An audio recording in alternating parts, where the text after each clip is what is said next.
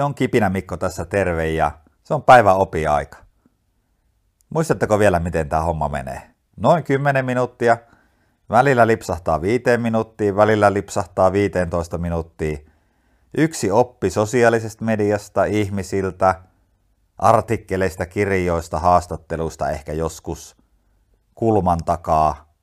Nyt se tulee kulman takaa. Tämä on tarina.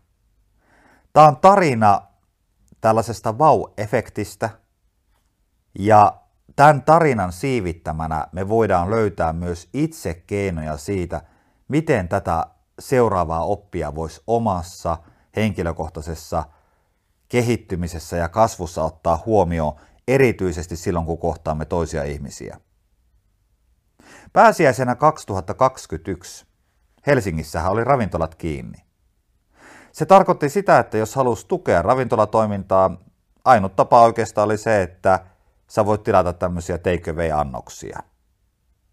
Me päätettiin pitkäperjantaina, tai ennen jo pitkäperjantaita, että tilataan tällainen take-away-annos, ja me löydettiin tämmöinen ravintola, kasvisravintola Helsingin punavuoresta kuin Yes, Yes, Yes. Me ollaan käyty siellä siis syömässä aikaisemmin, mutta koskaan ei olla mitään sieltä teiköveinä tilattu.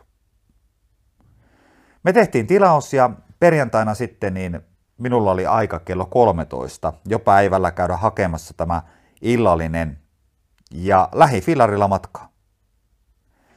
Ajelin fillarilla tietysti sieltä Jätkäsaaresta, missä asutaan, niin tyypillisen tapaani muuten Eiran kautta kävi siellä meriuinnilla ja Eirasta sitten Punavuoreen ja laitoin fillarin parkkiin ja huomasin heti sitten siinä, kun olin laittanut fillarin parkkiin siinä ravintola edessä, että nythän tässä alkaa todennäköisesti tunnelma nousemaan.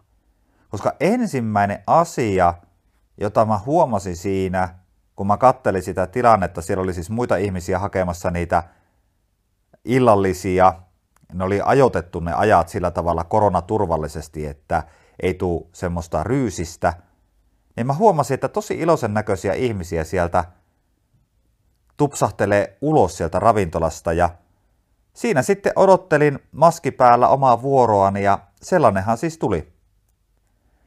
Oikein ystävällinen tarjoilija tuli ja otti minut vastaan ja kysäs mun nimeen ja mä pääsin siihen ravintolan eteiseen ja sisälle ja mä huomasin siinä pöydällä – todella semmoisia upeita kangaskasseja, pitkän nipun ja niitä oli paljon siis siinä.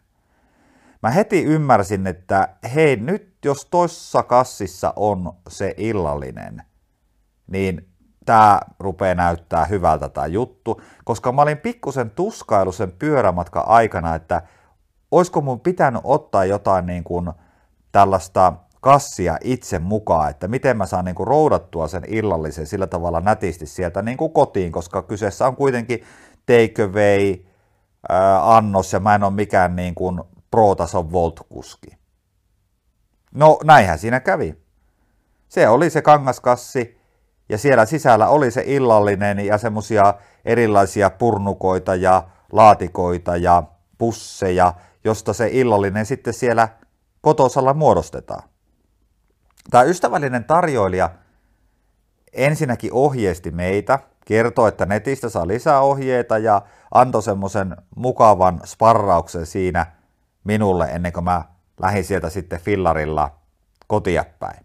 Hän vielä muuten vinkkasi siinä vaiheessa, että siellä pussin pohjalla on sitten vielä paperilla A4 pienet ohjeet, joita voi katsella nyt jo tai sitten viimeistään kotona. Hirveällä vauhilla painoin kotiin pyörällä, koska mä tiesin, että Mirkka tulee nyt yllättyä vielä entisestään. Tähän on kiva juttu. Näin kävi. Kotona käytiin se kokonaisuus läpi, mitä kaikkea siellä oli, ja sitten sieltä pohjalta löytyi se pieni paperi. Ja siellä paperissa oli tämä ravintola vielä meille antanut tällaiset ohjeet, että minkälaisia viinejä halutessaan voi ottaa tämän illallisen kanssa – ja piste iin päälle oli se, että sinne oli myös laitettu helsinkiläiset alkot, josta tätä viiniä on saatavilla, tai viinejä. Sitten tämä ravintola oli myös tehnyt Spotifyhin tällaisen illallismusiikkilistan, jossa oli tähän pääsiäisen tunnelmaan sopivaa musiikkia.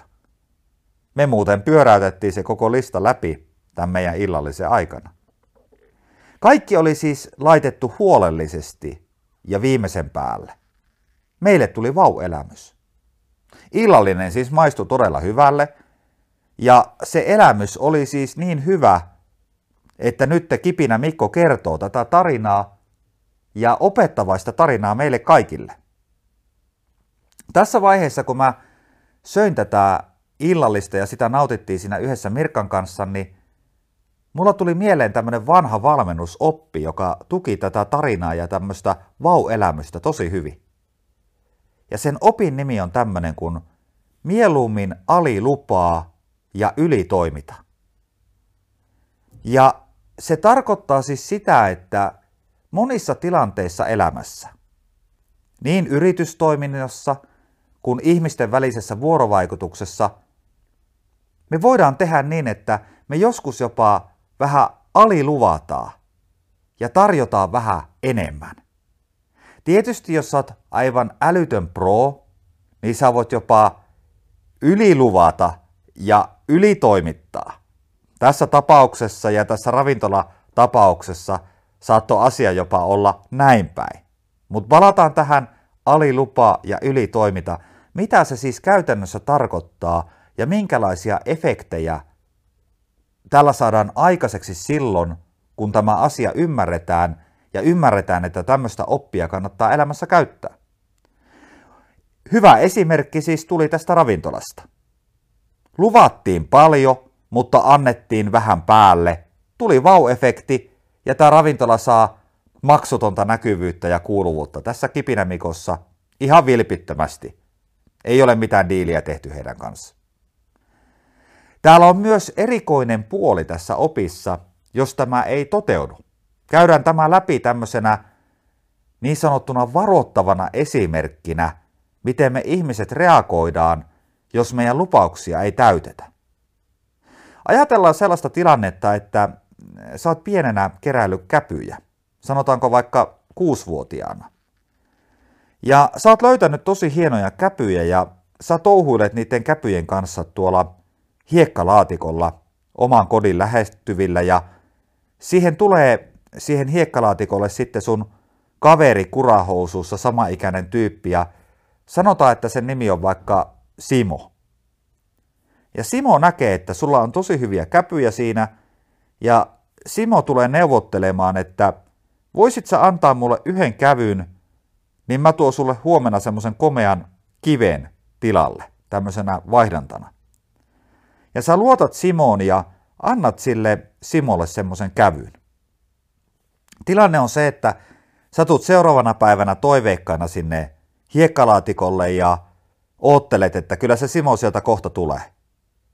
Mutta Simo ei koskaan tuonut sulle käpyä. Anteeksi, kiveä. Menee kävyt ja kivet jo tässä sekaisin. Mutta tämä oli nyt tämä jutujuoni kerralla purkki ja nyt tämä meni sekaisin, mutta mennään eteenpäin. Eli Simo ei tuonut sinulle kiveä. Ei ikinä. Hän ei muistanut sitä ja se asia jotenkin jäi. Teidän tiet erkani ja kymmenen vuoden jälkeen kuvitellaan, että sä näet Simon tuolla jossakin kadulla. Ensimmäinen asia, mitä sä aikuisiällä ehkä Simosta muistat, on tämä näin, että toi jätkä on mulle yhden kiven velkaa. Ajatelkaa. Mieluummin alilupaa ja ylitoimita. Onko sulla mielessä semmoisia tilanteita, että joku kaveri on luvannut sulle jotakin ja hän ei ole toimittanut sitä? Sä oot auttanut vaikka sun kaveria muutossa ja sulle on luvattu suklaata siitä.